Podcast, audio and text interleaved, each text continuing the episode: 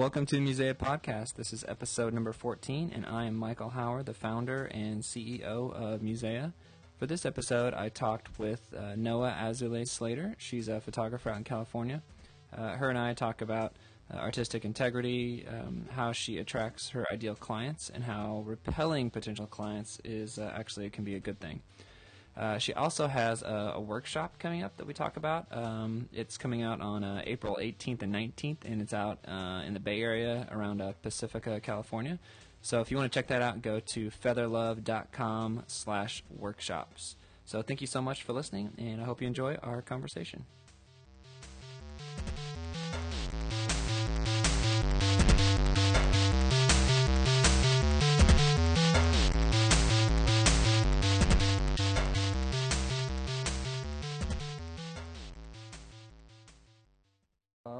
Noah, thanks for coming on.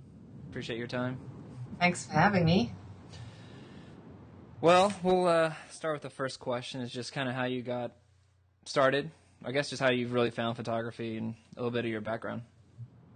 Um, my dad used to do photography. He doesn't do it anymore, but um, so I grew up with that, and he had a dark room at home, and um, he was really, really passionate about it. And so he would sit, you know, I would sit there watching him for hours and and um, he would explain what he was doing and why and why it was a good shot and why it was a bad shot and uh, you know composition. And so I started getting a, a, little bit of a background that way.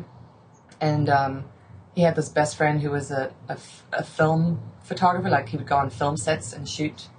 And um, he was a really kind of crazy like hippie stoner kind of dude. And he was really um, fascinating. And they would sit around talking about photography and weird other subjects like metaphysical stuff, and so it, it, was kind of like cool to hang out in that club, you know. And then I, um, he got me my first camera when I was eleven, which I still have and I still shoot on, and um, and I would shoot, on, for, you know, on and off throughout my childhood, and then kind of got back into it when I was about 14, 15, um, doing like nudes and um, experimenting and stuff. And then I, I, went into college when I was 17 and I took some black and white classes and developing and um, and then kind of on and off like would do projects here and there. And then um, in my 20s started shooting a lot again and a lot of portraits and some nudes but I started getting more into bands. And um, started sh- shooting a lot of bands through my 20s and then started doing the wedding stuff uh, six years ago um, does that answer the question? yeah, no, that's good. Which is seems like you're uh, it's different than a lot of people you talk to nowadays because they're um, I don't know. Seems like they found it some other way um, through college or something. It's a little more recent, so it seems like your history with photography goes back a lot, extends a lot farther. You know, you don't hear often about people when they're 10, 11, really finding it. Um, I know for me, I didn't find it till I was like 18, so college. Yeah. Um, well, I think it's because I was exposed, you know, to it. I think if you're exposed to it, then you might, you know, when you're younger, then you start getting interested in whatever you're exposed to, you know. But I, who knows when I would have, you know, found it without my dad being into it, you know. Right was your dad? I mean, was he so? Was he just kind of like a hobbyist with it, or was he trying to be a professional with it? No, he wasn't. Um, he had his own. Uh, he was a businessman, and he was a pro at that, and that was a full time thing. But he did it just out of love, mostly. Um, and you know, I grew up in South Africa, and, and so he did a lot of wildlife stuff, really cool wildlife, and also like a lot of rock concerts and um, any sort of like he did some portraiture as well. He's I've got photos of me from when I was a kid that he took that are really rad. And then, um, what else did he do? He loved flowers. He really, really loved flowers. He would photograph flowers for hours. He's he used to one, at one point have a a cut flower business. We had like three greenhouses on a, on a farm, and he would go in there with his macro lenses and shoot the hell out of like just close ups of flowers and little bees and he was really into that stuff. So you know, when you see somebody um, in love with something, it, it resonates on you. You know what I mean? Yeah. And you, you get an intrigue for it. You're like, what is that secret relationship that they have with that that thing? And it you know, it makes you kind of get into It. I think that's like that with music or film or anything when you have when you watch somebody, you know, get into something, it kind of influences you, you know? Yeah. Yeah. So you how old did you say when you started doing like your nude stuff? 14? Um, No. 14, 15, yeah. Which is uh, strange now when I look at it because Yeah. it was my, my girlfriends who were like about the same age. And I still have these photos, you know, and I'm like, oh God, I mean, nobody will ever see them. It's like, I don't know how legal that is, but Right. I guess if you're both underage, maybe it's okay. I don't know. probably that's making right. yeah. Um. Because it seems, I mean, you're still doing them. So what is what is it about that the nudes that you like? I mean, what is it that fascinates you with that? You know, I do them very rarely. Um, if you saw, you know, the, the, the one that's like very prominent on my site and everything, um, that was a job I was hired to do. You know, she hired me to do that. Um, and I've gotten a lot of inquiries to do them since that I don't really do them. First of all, I, I jacked up the price on them really high. And um, second of all, the reason I did that is because I have a very, very, very specific thing that I'll do and I won't do anything else. Um, and and if you saw that shoot, it's you know I'm really influenced by like the old penthouses and just the really soft and pretty natural light photography that they used to have. It wasn't ever pornographic. It was just really artsy and pretty and dreamy and um, so and as a kid there were a lot of those magazines you know in our house as well as my dad was a photographer he had every kind of you know wall to wall photography books of everything and nudes and all that so so that kind of you know started when I was a kid too, like thinking, God, what a pretty picture, or what a pretty. So I I rarely do them now because of that, because I don't do like a pinup type style, and people want you know I want to do a pinup and I want to do this um, sexy thing on the bed and for my fiance, and I'm just like that's cool, and I'll do it, but if it's my way. You know, nudes I have to be very specific with how I'm going to do them. Um, so, yeah, I think that that answers the question. I can never remember what the initial questions are when I get interviewed because I talk so much. Sorry. Yeah. no, that's good. Um, I think one of the reasons I want to talk to you is because, you know, obviously I've been trying to like scour the internet and like try to find some, especially wedding photographers or people that shoot weddings that do it a little different.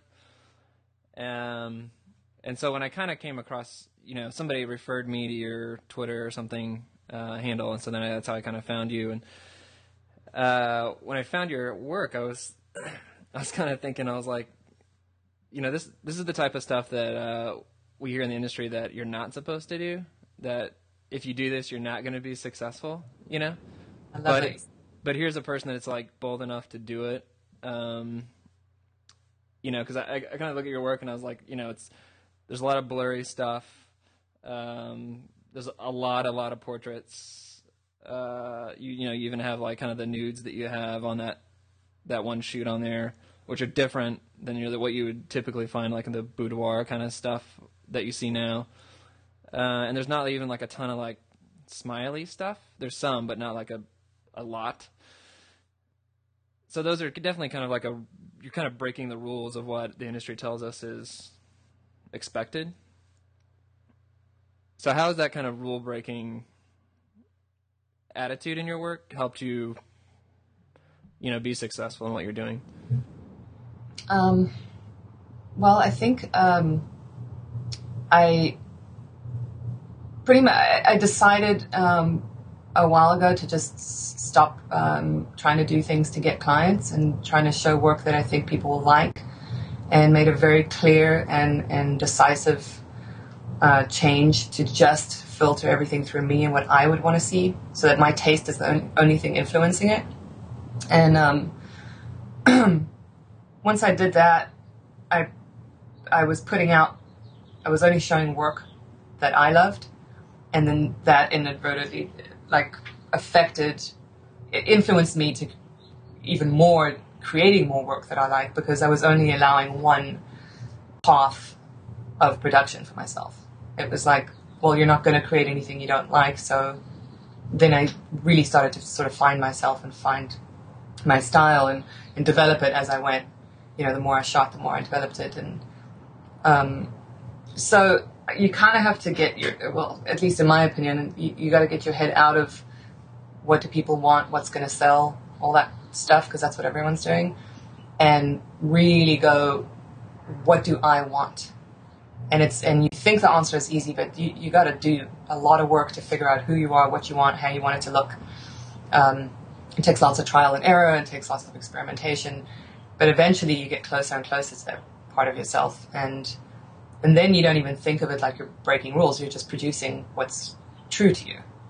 Um, so I don't really think of it that way, although technically I know I, break lots of rules, but I think some of the most interesting stuff comes out that way. Some of my favorite photographers, um, it's not all just perfect and clean and nice. You know, there's so many photos out there like that. I think it's um, it's the stuff that that jolts you a little bit, that makes you think and makes you feel something, because that part, that connects to the part of you that's um,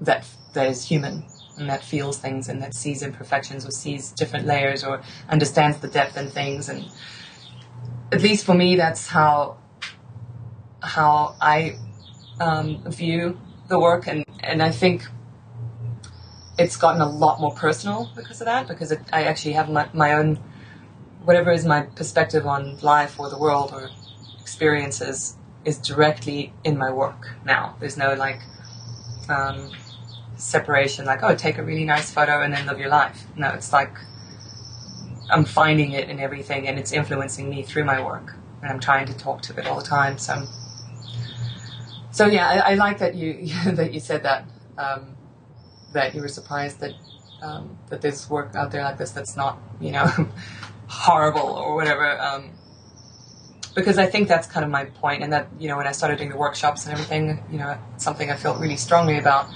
is that you can you can do what everybody else is doing, and you can get reasonable and mediocre results. And some people are fine with that. If they're like, I can make a living of shooting 20 weddings a year, I'm happy with it. That's fine.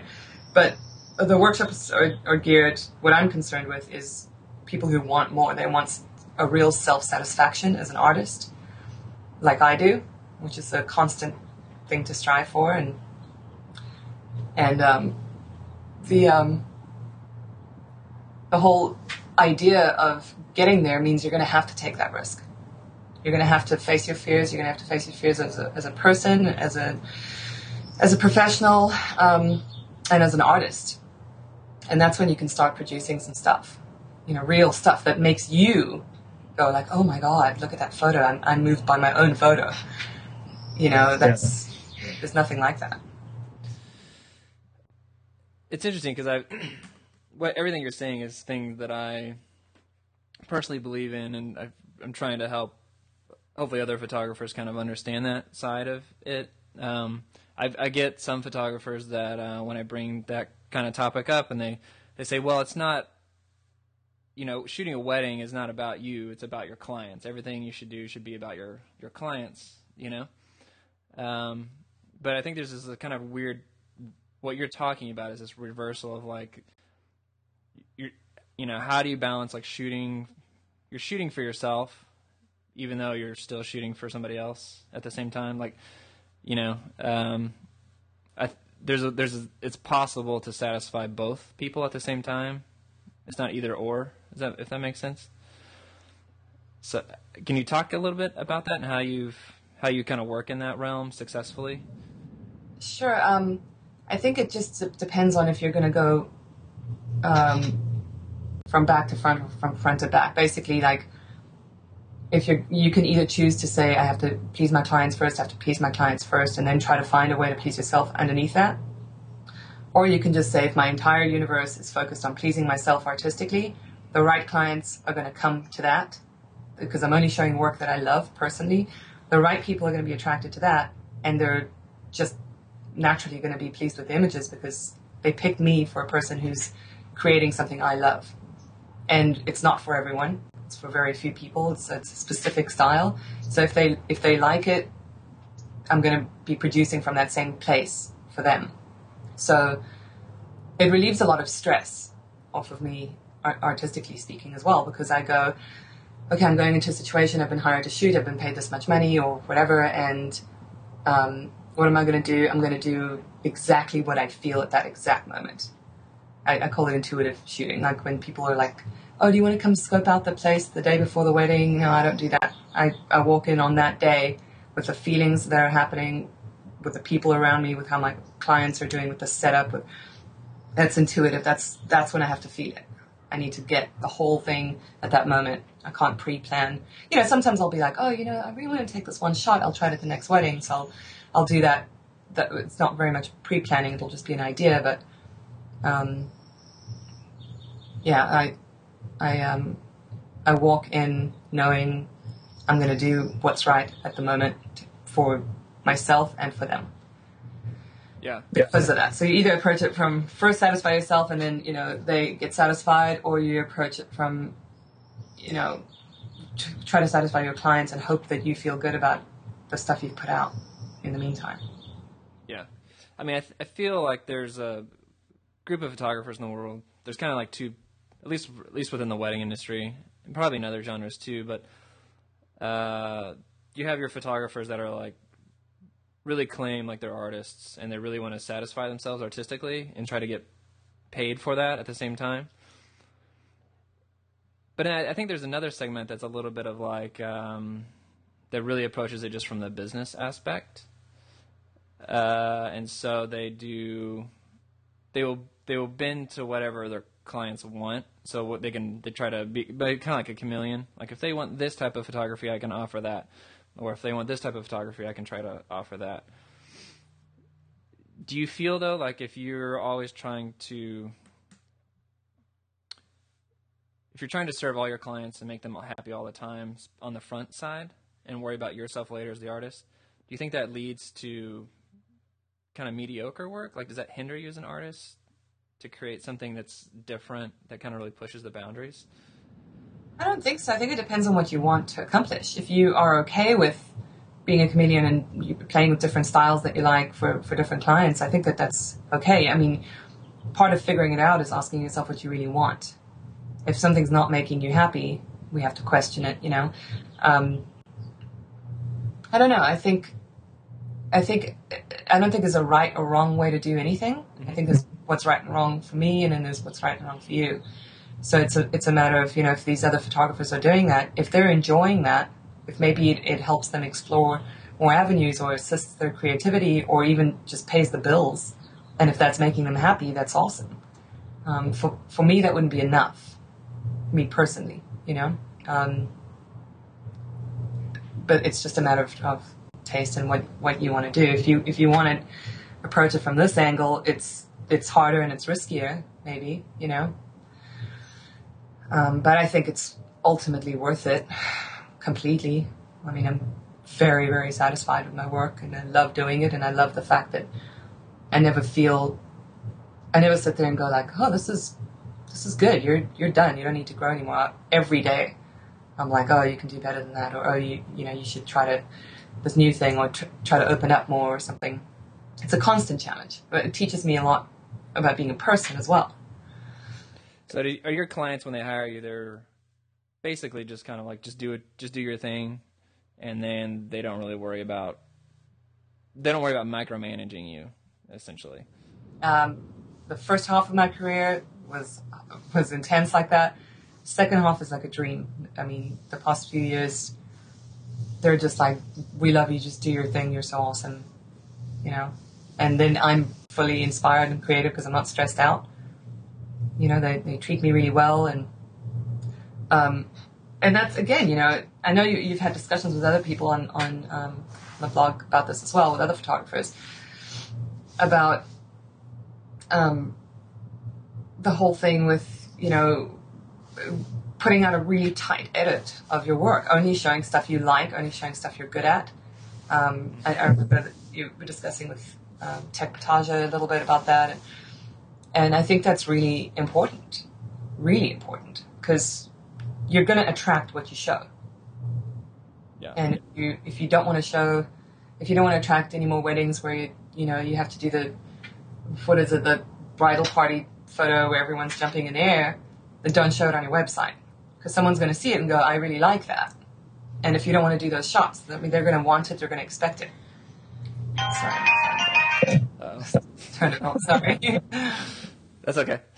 Um, yeah, I mean, looking at your website, one of the things I noticed, especially on your main website, not necessarily the blog, is just that you don't even really have full weddings on there. You might even have just like one photo from a wedding in some s- circumstances. Um, well, there's a lot of photos from weddings, but I show mostly um, photos from the couple session. yeah, Um, and I think there's a couple, a few photos on there of setup, um, the details. And I think there's maybe two or three, I could be wrong, of like reception or dancing or some kind of action shot. Um, I wanted to do a really tight edit on the portfolio when it came to weddings.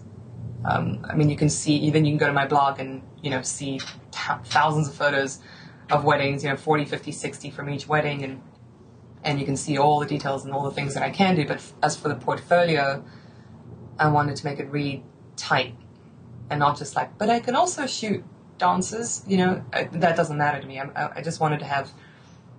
But here's the images I like that all look good together. You know, yeah. Which are more portrait based, I obvi- you know. So do you? I mean, do you get a lot of clients that really want to see a lot of more, a lot more of the other parts of the wedding day, or do you have people that just love that kind of strong portraiture and just book you just solely on that? um, they look at the blog, and when they see the blog, then they see thousands of wedding photos from hundreds of wedding, well, not hundreds. I don't know how many are in there, um, where they can actually see how the whole day is going to look. Yeah. Um, so it is it is up there. I just had to make that portfolio side of mine is is reasonably new. It's a few months old, and I had to make a really strong decision to separate.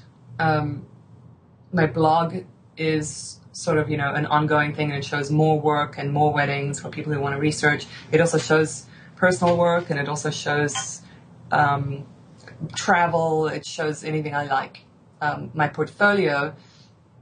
I wanted to put up as, um, well, you can see it says like my name now, Noah Azalea Slater, as opposed to Feather Love, because I wanted to make an artist portfolio that features my art first. Then it's also a photography portfolio, and then one of the sections happens to be weddings. You know, and there's other sections as well. So I really wanted to make. I was like, you know, I've spent all this time building a brand. I've got you know, clients have some followers online and all this kind of stuff. I'll leave the blog for all the stuff, you know, the, the new shoots and, you know, longer edits of images. And the portfolio is just going to be like, this is what I've done. This is a tight edit, even though it's several hundred photos. It's a tight edit of my work, of me. This is it. You know what I'm saying? Yeah. Um, really looking at like all your work, even not even just the weddings, but even like your music stuff, uh, even just kind of some of your even travel or whatever stuff. I, I, I tend to feel that some people would look at your work, uh, and I think there's a temptation to maybe dismiss it kind of quickly and maybe label it as like something that kind of trendy vintage kind of quasi like hipster thing if they just kind of brush through the surface of your pictures, you know? But I feel that I feel that with your stuff it's a little deeper than that and it's a little more like authentic and it's coming from a a little more of a unique place that's like kind of has a that's has a bit of a 60s 70s vibe or something to it, you know? There's a bit of a free spirit to the whole thing. So where does that type of attitude in your work come from personally for you? The free spirit stuff? Yeah, yeah, just all of that. Um, hmm. I don't know. I guess comes from my spirit. I don't know. Um, it's interesting because you know, I just want to go back for a second. You were talking about um, label, you know, the vintage type thing, which I actually wrote a guest post on East Side Bride about um, why we should start using that word less in this industry because it's it's become mainstream and of course it became very controversial. It's like all the guest posts I do, and then everybody made a bunch of nasty comments, but um, which is really entertaining for me. But um, it's interesting because I, I shoot a lot of film too, and I don't touch film in post processing. It's right out of the camera. That's how it comes. I love film. I love how it feels. Um, so when I post process, the, the, whole thing started with my, with the digital photography and the post processing thing was because I was using digital, but I love film, and I wanted digital to look like film. So I started messing around with post processing. I mean, I had been for for years before the wedding uh, stuff, even when I was shooting bands or whatever. And I just tried to keep making it look like film, all different kinds of film from all different eras, and I would go through stages and and so I built all those processes over the years with the essential intention to make my images look like they're shot on film. And then sometimes it goes in its own path and it maybe looks like it's shot on film, but it, I give it its own coloring or whatever. But that was the whole point. So when I shoot film now, of course, I, I don't have to post process it, but there's nothing vintage about that because it's just film. I'm not post processing it to look old. I'm just shooting film. You know what I mean? Yeah. Um, yeah. Sometimes the camera might be old, like the one I've had since I was 11, or sometimes it's just a, a, a Canon Rebel film camera. That's the one I travel with because it's the lightest, and I love I love shooting with it. Sometimes I'll, you know, push a couple of stops, or I'll use expired film. I'll experiment like that. So, um, and I've gotten questions like that before, where people are like, "Aren't you afraid that this is just a fad?" And first of all, I, I, I no, I'm not afraid of that because I don't. Again, I don't concern about that outside noise. I'm only concerned about am I, am I doing what I like, and it keeps growing and progressing, and I try different things. Um, and you can't sort of worry about going out of style if you're shooting film or if you're processing how, things how you like at the moment. Um, I don't know. It's it, there's a, a lot of like fears and worries, and people say a lot of stuff like and it doesn't phase me like at all. It really doesn't. I am constantly doing what I feel at the at the moment, and I think it's grown tremendously in the past, you know, six years. Um, yeah. And I'm just going to keep doing that. I don't like when people call it vintage wedding photography. I don't because it's not to me. If I if I showed you the images without the post processing on it, you know, if I'm going to post it on my site, it's because it's a good image. At least I think so. You know that it's it's it's okay enough to go up on the internet as an image itself, not because it's post processed a certain way. Do you know what I'm saying? So yeah, I've had yeah. to ask myself that question before, and, and that I filter it that way too. I'm like, is this? I'm, am I happy with this image because I'm happy with this image? And then yeah, if I can make it look like maybe it was shot on 35 millimeter, that's even better. Yeah, yeah. There's something about your work, just your clients that you work with, though, that's like, uh, I mean, how they live their life seems to match maybe how you live your life. Like I, the area I live in is very southern, very conservative, very traditional. There's a lot of expectations. Um, you know, I don't. It's a lot. Of, a lot of just you know decades and decades of certain traditions that are over they've been doing. Families have passed down. You know, some of it's kind of the religious beliefs that we have here and different things like that. But there's something about your work that's a little more open. Like your clients are a little more. Uh, I guess maybe they're they don't they're not as the a typical mainstream life. Does that make sense? Absolutely. I think. I mean, it's so, what I was saying earlier. You know, if you're putting out the work you love, you're putting yourself out on your sleeve. You're putting your soul out there, and pe- people who will be attracted to it are people who are similar to you. And I, I absolutely, believe, I mean, uh, free spirit, sure. I mean, that's that's a good word. The, the, those people are, uh, yeah, I would definitely describe my clients that way. A lot of creatives, a lot of artists, and um, really fascinating people that have pretty much all become my friends over over time because we click, because we relate, and they could see what kind of person I am through my work. This is what I'm talking about, like getting a direct conversation going with your work that you don't need to explain it, you don't need to disclaim it or defend it.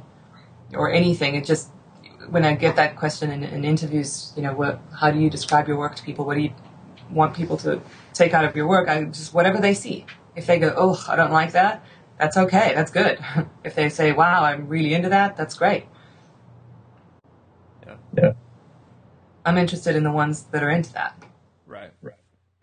Yeah, and they'll trust trust you more, and you can take bigger risks and Yeah. Talk a little bit about uh, artistic integrity, what that means for you. Yeah. Um, well, I think with you know, a lot of the stuff we're talking about today, making decisions and sticking to them, making a choice. You know, if I'm going to show the work I love, I think is that's the number one artistic integrity um, choice you have to make. I think is to to go. That's it. I'm just going to be honest with myself now. I'm going to get all those voices and all those worries and concerns out of my head, and just filter through me, and go. Do I love this? Do I not love this? Would I want to attract more work like this image, or would I not want to?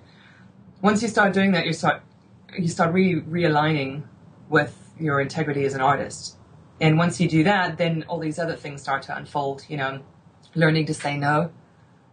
You know, no, I won't take that photo because I don't like it or because it won't look good. Um, and you know, being polite about it, suggesting a different photo instead. You know, something like that. Um, uh, artistic integrity, what you will, um, uh, how much you want to make for a shoot, what you think it's worth. Um, artistic integrity, what you will and won't shoot. I've gotten offers to shoot some very strange things before. I'll tell you.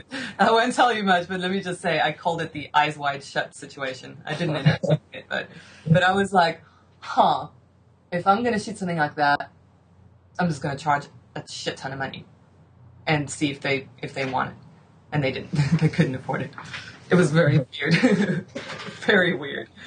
Very, very weird. But anyway, um yeah, so you know, and, and, and anytime things come up you you always like put them to yourself. Does this make me feel good or bad? How does this make you it's very simple. You either resonate with it or you don't. It either terrifies you, excites you, or makes you feel guilty or and and I, I treat my work like it's my baby. Uh, to for me personally, it's something I, I have to constantly nurture, constantly take care of, um, l- lose sleep over. You know, I continue to educate, continue to um, to let it teach me. You know, to to understand um, unconditional love. Sometimes, I mean, I'm I'm. It's a thing that's a six year old kid now, and I have to be honest with it a lot so that it can learn to be honest on its own. You know, I, I really feel like things have a life of their own if you uh, allow yourself to look at them that way, that you're having a relationship with something that has its own life and it depends on you and what you put into it. So, um, what was your question again? Artistic integrity. Yeah. Yeah. So that's a few a few points. Yeah, I always do that where I You're totally. Um, that's a few points I would say. You know, putting out stuff that you like, learning to say no, uh, putting a price on. You know, I would do that shoot for that much. I would feel good. For that much, I wouldn't feel good. So that's how much I would do it for. And everyone goes like, okay, well that sounds really great, but what if you need to make a living?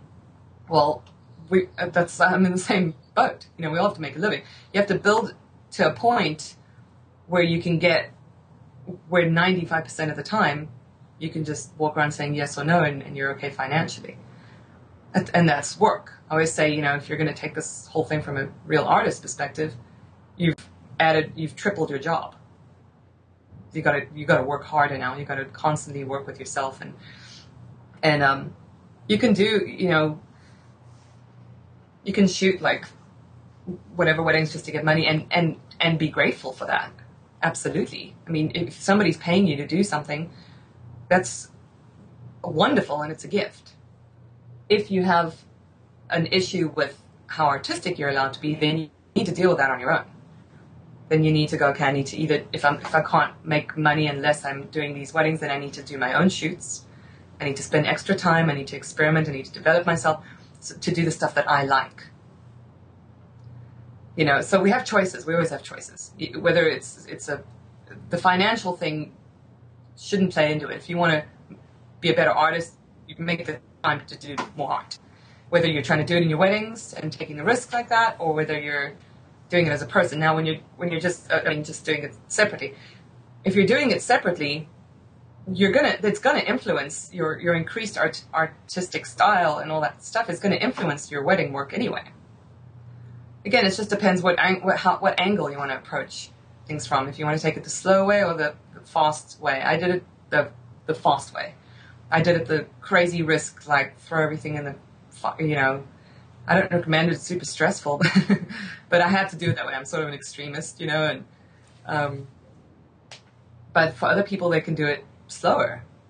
They can go, okay, well, I'm, I'm going to keep shooting weddings that maybe I'm not crazy about, um, but it's paying the bills, and that's a, a gift, and that's beautiful that I can actually, Jesus, you know, I can take photographs and get paid. I mean, what's a better dream in this world, you know? And at the same time, on my own time, I can do my own projects where I have full artistic freedom. I don't have to hide behind confines of a wedding or a client, or I can actually do whatever I want. And people are very afraid of doing that. And I don't blame them because it's scary. We all have fears around that. So a lot of time we use like the, the money thing as an excuse. Like, well, I won't make money if I take risks, or I won't make money if I, you know, repel clients. That's what I do. I, I re- repel people. I my again, I do things back, kind of backwards, or maybe they're forwards. Um, my point is more to push people away than it is to attract them.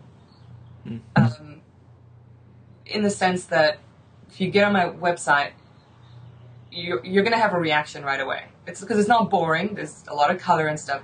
You'll either go, "Whoa, that's pretty cool. I like that shot. Or I like how this looks," or you'll go like, "Ugh, not for me." very rarely do I think people feel like somewhere in the middle or or like they don't care like nothing about it because I've you know put it up there so that it is bright and it has an effect. If you're like, oh, I don't want it, then please, you know, that's okay. That's very good. I want the collection of those few who who do like it, who resonate with it, and then there's an even smaller group of those people within that group that can afford to to um, hire me at my rate or whatever. There are people that have fears with uh, they feel like if they take if they get too unique in their work that they're uh, they have this fear that no there's not a big enough segment of the population that's going to actually hire them. But i don't really ever think that's true you know? Uh, but i think we tell ourselves that. Like if i go here or really want to go there's only five people in the world that are really going to like that you know um, well, I also think, I mean, those might be, you know, hoopy doopy stuff, but I mean, I really think that you attract more when you are are um, being honest with yourself and putting the right energy out there. Even if you think only five people in the world are going to like this style, if you've first concern about the quality of your work and your self satisfaction, you're sort of creating a space of energy where you're commanding yourself in this world as a person, as an artist who wants to do something. I think when you do that, you start to really attract, you're opening yourself up to that space where you can attract more. I, I, I feel very strongly about that. I mean, it's it's fear. It's like how do we deal with these fears? Because our fears will convince us you'll be a failure, you won't have enough clients, and and we keep forgetting, like, okay, so if we don't, then just go back to what we did before. It's it's not the end of the world. If you yeah. can only get five clients a year because you're doing strictly what you love, then go, you know what, that's a good five. And if I need 10 more weddings this year, why don't I just do ones that I'm okay with doing? And at least I'll have the five that I really love. And maybe next year it'll be more like half half. And then the year after that, it'll be like 75 25. Yeah. You know? Yeah. I, it's weird because our culture is really set up to try to please everybody in a way. you know, we with uh, kind of how social media is and Facebook and all this stuff is a lot of people don't have a lot of courage to put out work that people are going to say they don't like, you know. And when they get the negative feedback, some photographers really struggle with um, trusting that trusting their vision and what they're doing is good, even if some people don't like it. and so there's this uh, temptation to always shoot work that everybody from every walk of life is going to appreciate. You know, which I think is a dangerous. I think it's the I think it's the fastest road to mediocrity you can get.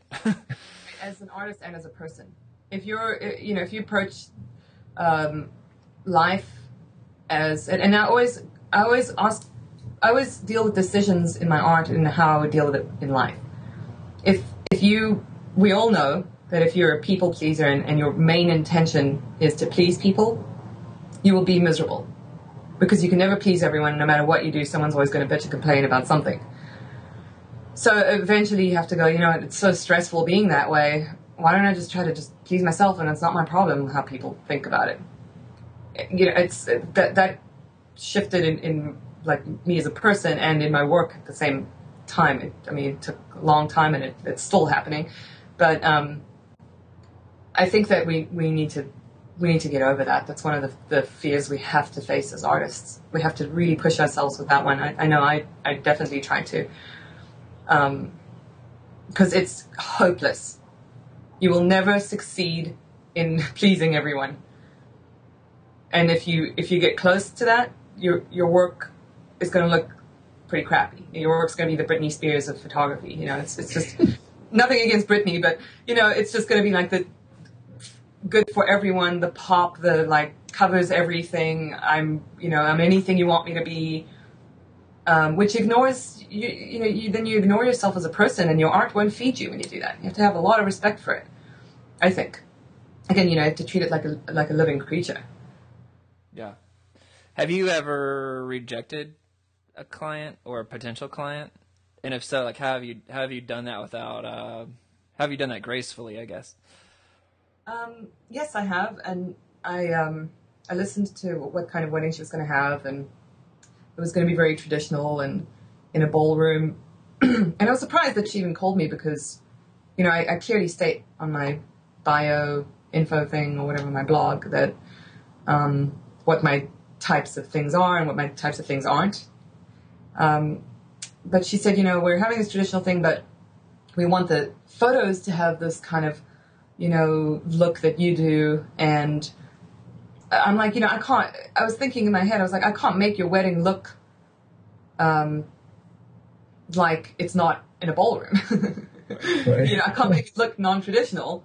Um, and I was thinking, you know, would I enjoy that? And I thought, you know what, why don't I ask her? And I said, look, do me a favor, look at my portfolio again, look at my blog again, look at my work, and really see if it's a good click for you because I, re- I, I really want to work with people who totally see my vision and you know that it fits within their their lifestyle, their wedding or their you know whatever. And um, she kept insisting, you know, I, I do. I have looked at your work, and I and I and I said, well, you know, it, for me, there's like a thing. If if if I went, was to consider um, shooting her wedding, if it's a wedding I can't post on my blog, in other words, stuff I don't want to show because I don't want to attract, that's loss of business for me. So I get all my business that way through other blogs, blogging my thing that I blogged.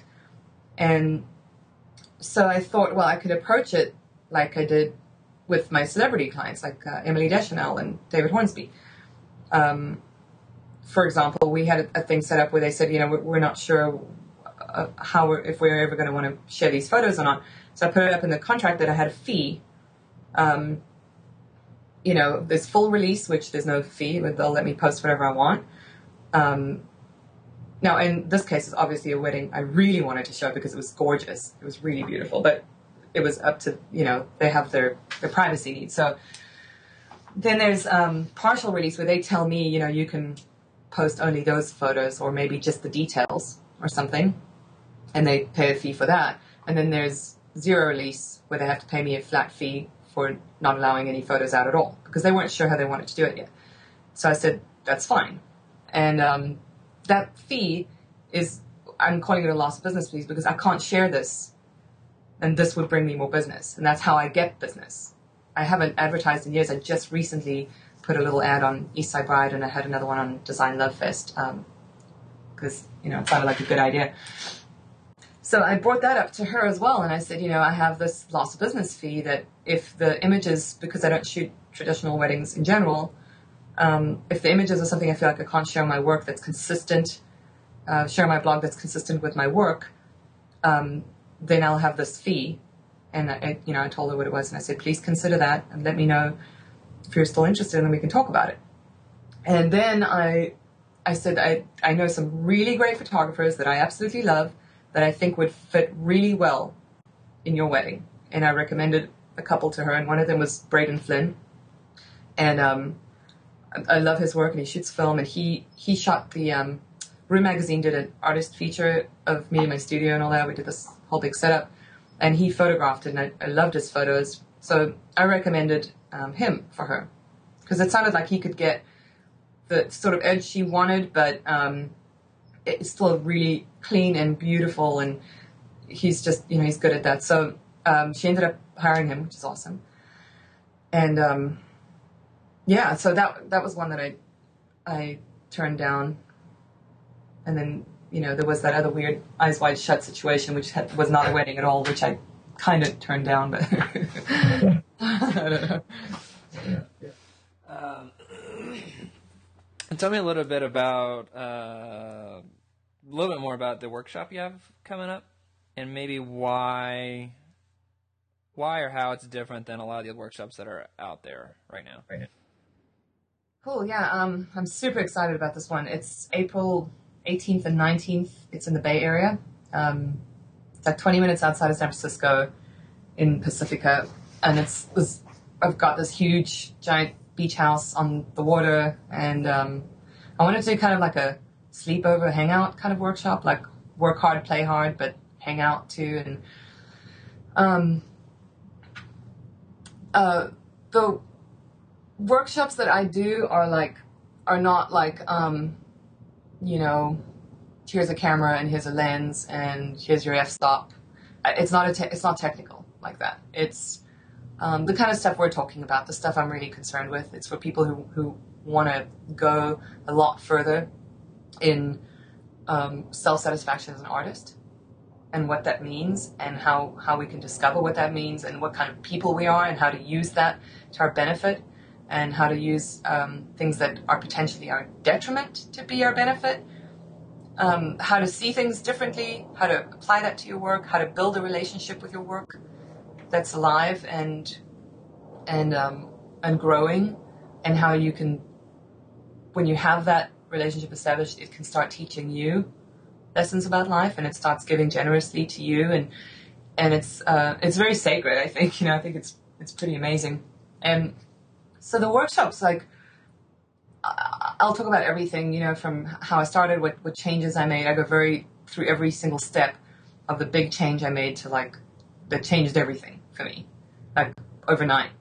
And um, I talk about um, artistic integrity, you know, experimenting, how to try to keep inspired, what you should be inspired by, what you shouldn't be inspired. But don't be inspired by wedding photographers if you're a wedding photographer. Don't look at wedding photographers. It's the worst thing you can do. I don't. I don't look at. I don't look at wedding any. If you look at my Pinterest boards, it's there's not one wedding thing on there. I don't want to see that because I don't want that to, to be my influence. You know what I'm saying? It's like I don't know. It's like if you want to be a band like I don't know who, like Nirvana or something, don't listen to grunge. Listen to the people Nirvana listened to, or from that era or something. You know, it, it influence in order for it to affect you, it has to be indirect. Yes. Yes. Um, you know what I'm saying? It's, Yeah. Which people, it's a very hard thing for a lot of people to grasp, or they don't. It takes a little extra work, I guess, to do it, uh, but and they don't put the time in maybe sometimes. But um, They don't think that they'll be able to. They, they don't Yeah. think they'll. Yeah. They don't know how. it- It's got to be indirect so it can filter through you, and then something can come out of it. If you're just recreating everything that's around you all the time, there's no none of your voice in it. There's maybe a couple of skills, a couple of ideas, but th- you're not in it. There's a huge difference when you look at your work that you're in it and when you're not in it. You know what I mean, right? Yeah. So Yeah. it's like, yeah. So so influence is something um, I talk about as well, direct versus indirect. All these types of things that um, that for me personally are ongoing conversations I'm having with myself that I'm interested in, that I'm concerned with, that I'm trying to learn from, and um,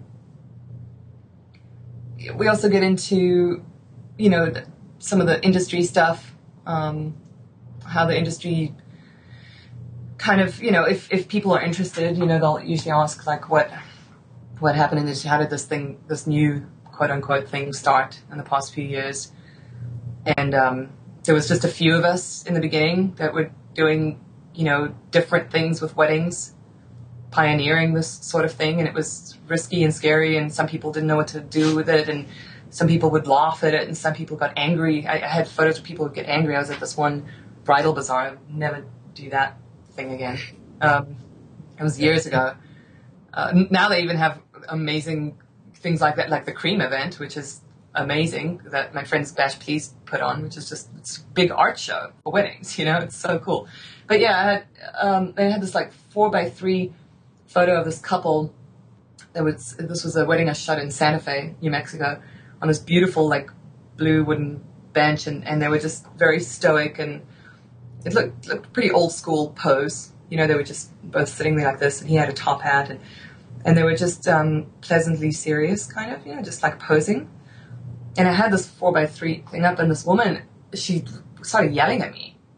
Why aren't they smiling? They're supposed to be happy. What? And I was just like, whoa. I mean, it was just hard. I, I hate that. It's like, Yeah.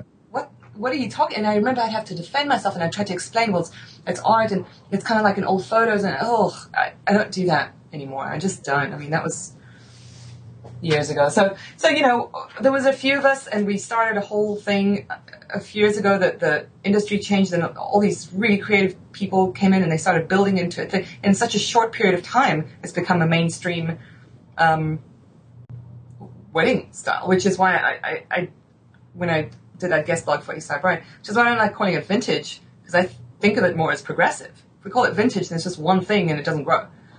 It's it's constantly growing. There's so many creative people in the industry, event designers and stylists and business people, creatives, artists, photographers, videographers, that that are continuing to grow as artists and continuing to develop new looks and and I love that. I don't I want it to be stifled. You know, I've seen it from the beginning to now and it, how fast and huge it's come along in such a short period of time.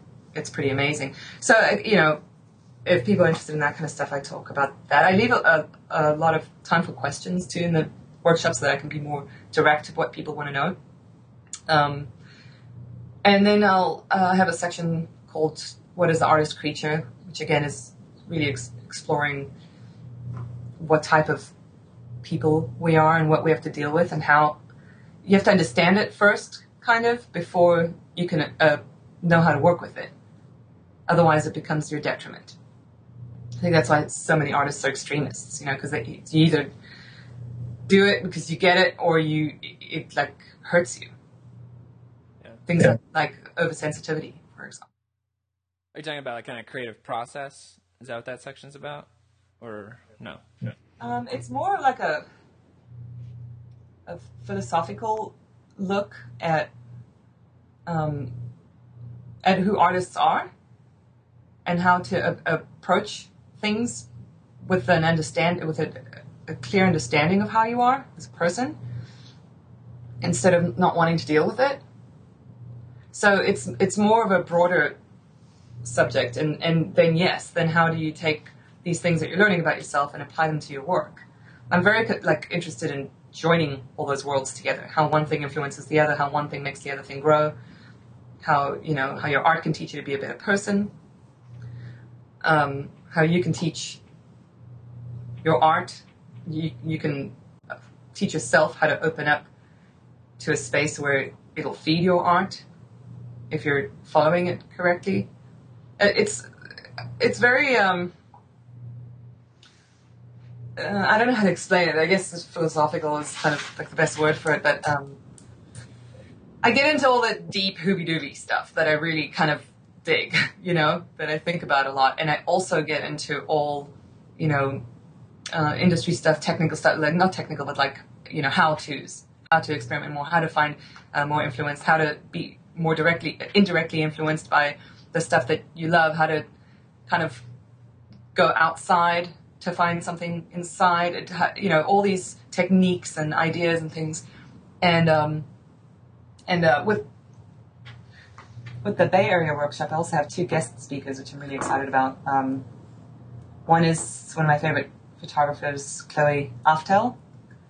Um, she's a film photographer. She's great, and I've worked with her before, and we were friends. And um, she's going to give like an hour, um, an hour guest lecture on Polaroid, like everything about Polaroid, using like impossible film. And Nice. she's so good. She's so so good. Um, it'd be great to to have her on uh, interviewed on your blog too. She's amazing. Um, Yeah. Yeah. And then there's um, Anne Sage, who has uh, Rue Magazine and the City Sage blog. She's also a good friend of mine. We've done a lot of work together. I work for a magazine. I'm, do- you know, and um, she is of you know that I admire so much because she's constantly creative and in the forefront of ideas. She's just constantly coming up with beautiful, amazing stuff. If you look at her magazine, if you look at her blog, and she seems like she's a bottomless pit of um, inspiration and creativity. She's also a businesswoman. She runs a creative business. She's got all these projects she has to handle. It's a lot of stuff. And she figures out how to do it, how to be this extremely creative person and be a very down to earth business person. I always go to her for ideas, both of them actually, Chloe as well, go to them for ideas. I bounce things around with them, I whatever. So um, I think it's really important to hear another person talk about that as well. How to, you know, really be in the thick of business and creative and function and keep being inspired. So that's, you know, I'm really looking forward to hearing both of them. And and then that, that's going to be on day two, and then we're going to do a shoot for Rue Magazine, um, which I'm very excited about because I love that magazine. Right. And Apartment 34 and Rue Magazine are going to be um, uh, producing that whole shoot. We're going to do that, and then um, for the first time ever in my workshops, I'm going to be doing workflow because a lot of people are asking. I get the people that are like, "Can you give me your post processing?" It's like, no, but the workflow stuff, like, hey, can you show us how you, you know, what's behind your editing, like what makes you decide which image, or how do you maybe balance the image? You know, what do you do in Photoshop? I can. I'm now wanting to sh- start sharing the, the processing thing in the sense of showing how to build your own, just showing some maybe tips and tricks, showing how to find a process and find how it was built and choose the things that you do like about it, how to build your own actions to create your own your own look for your own work, not like the Feather Love look, but like you know how to how to find it because you know I realize the reason I'm wanting to do it now, even though I haven't I've never done it in my workshops before, is I've got you know say I'm almost 35 since I was 20. I've been a graphic designer. You know, for 12 years I was graphic multimedia and web designer. So I kind of didn't think about how much graphic design background I have in Photoshop, and I mean, I, you know, Photoshop I've known for so many years, and that a lot of people don't have that if they're photographers, or maybe they just have a little bit of experience with it. So there's actually a few things I can show on like, well, here's how you can find colors you like. Here's how you can find processing you like. What are you going for with this image? Or this might work better for darker images and lighter images. Just a few little things like that, and, and actually do it with people, hands on at the workshop, so that they can start like exploring, um, exploring that stuff and and finding stuff that really works for them. You know, with digital photography. And I'm also um, I, I'm leaving it open to you can bring film cameras, digital cameras, whatever you want. But if you do want to do part of the workflow stuff, um, then bring in digital so we can mess with it. And we might even have some time to do some experimental stuff too, which is the stuff I'm going to be talking about on the first day. We might have time to actually do some hands-on with it on, on day two as well. And on day one, at the end, um, I've got all these like I'm renting all these like sleeping pads, you know, for people to crash out on, and we're gonna eat and just like hang out, drink some wine. And we've got um, Nicki and Tim Bluhm are gonna come sing and play for us. I don't know if you saw the little music video I did on, on my blog of them. Yeah. Yeah. And I've worked with them several times, and I've known Nicki for years, and they're friends. But um, they're San Francisco local, so they're gonna come in and give some little entertainment and. Um, it's just I'm really excited. This is I've never been so excited about a workshop because I I you know like what I was talking about with my work. I just decided why don't I just take everything I would want to do and just do it? Instead of like, maybe I should do this or that, or do I feel like doing this or that? Instead of just that, just going like, oh my God, I know all these incredible people who could, who could talk to us. I know these beautiful musicians. I know people who could, so it's just, it's like my ideal two day, like retreat yet work and have a really good time and combine all those things like in real life. If I'm going to talk about that stuff, the workshop's going to be like that, you know? Yeah. Yeah. Wow. That sounds uh, like a ton of fun. yeah. I wish I could. I can't. But uh, maybe eventually, though, you know? So I'm actually just getting back into film myself. So, um, how are you liking that? Good. I learned on film and I got away from it and uh, got burnt out really quick. I think because of that, just because of all the post processing. And um, so now going back to where I can just shoot and not have to handle the post processing for the most part is um, is really get you know it's getting me going again to uh, you know my inspiration level is going a lot higher now. Um, so it's good. I, di- I didn't realize how much the post processing was like just killing me. You know, just computer time is not what I'm interested in. I know exactly what you. I, I love film so much. When I get those back from the lab, I'm like, oh god, look at that. That's film. You know, it's just. Yeah. everybody, yeah. everybody says like film is so much better than digital, and I agree. I really do. It's it's a matter of what you're working with. You know, if, I, if I'm going to cover a whole wedding, I'm going to cover it in digital, but I I'll bring film if they if they add film to their package. I'll bring Polaroid, Holga, 35 mil. But the, the last um, travel I did, I was gone for a month. Last year I was in uh, Brooklyn and in upstate New York, and then London and Italy and Italian Riviera, French Riviera. I resigned to just, I'm just going to shoot the whole thing on film. That's it. I was like, you love film, why not just don't mess around and just shoot everything on film? There's a nice little project for you. So I did. I shot the whole thing on film, and I was so stoked about it. So stoked about it. It's this. You can't compare. It's it's a visceral. It's a textural thing that I can sit there for hours and hours on Photoshop to try to make a digital photo have that. And sometimes it comes close and, and I like it. But it's, you know, there's a spirit behind, behind film. I have, a, my Holga has this, um, I call him my little blue ghost, Harry or Henry, my little blue ghost. He's awesome. He shows up like, his favorite spot's like bottom left corner, but he, um, sometimes he shows up on the right and surprises me like, hey, I'm over here now. He'll just like leak into the camera and he's the grooviest blue color and I have one photo of him that's just him. I don't know what happened, if the lens cap or what happened, but it's just black and it's just this big blue blast of light. I think it's on my website actually. Um, and I was like, wow, Henry, look at you. You're you're just like you're wanting attention. You're not like being like, hey, I'm just gonna hang out on the bottom of the photo. You're like in the room, like commanding your, your presence is awesome. And, you know, you don't, you can't get that with digital. Yeah, yeah. He doesn't show up in a digital camera. He shows up in a rickety old Holga that's like taped together. Yeah, you don't get those happy accidents as often. Uh, it has to be something outside that you're doing with light or something weird. You're putting stuff in front of the lens or something to get that digital. But uh, yeah, the last thing I just wanted to hear you talk about real quick was just how important experimentation is for you in your process and how you handle that on paid client shoots. Um, experimenting like at a wedding, for example. Yeah, just having the kind of courage to be like, I have no idea if this is going to work, but and you're paying me to not know if this is going to work, but we're going to try some stuff. Well, it depends. If it's a wedding or if it's like um, a shoot I'm doing with some artists or musicians or an actress or something. Um, if I'm doing that, I'm doing tons of experimental and they're aware of it and they, they know it. And I'm like, you know, I'm to get some digital coverage as a, as a backup, but I'm to shoot a lot of experimental film. Um, when it's a wedding and they add film to their package, I, I put a clause in, in the contract saying the client is aware that, um, you know, Holga film or Polaroid film or whatever film is very volatile. There's no guarantee as to how the images are going to come out, if at all.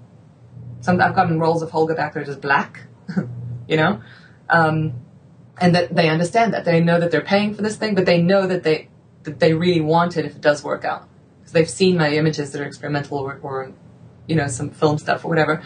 Um, so they're fully aware of it.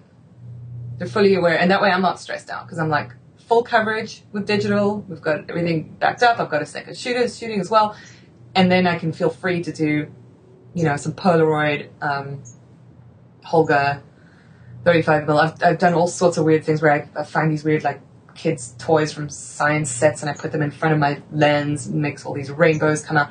I, you know, and, and they love it. They're open to it. They want it because they've because I show it on my website. I show that experimental stuff, so they they're aware that that's what I do. And when they ask me to add it, they're fully aware of what they're getting into. But they know that they're still going to have everything covered. Yeah. Yeah. Awesome, awesome, awesome.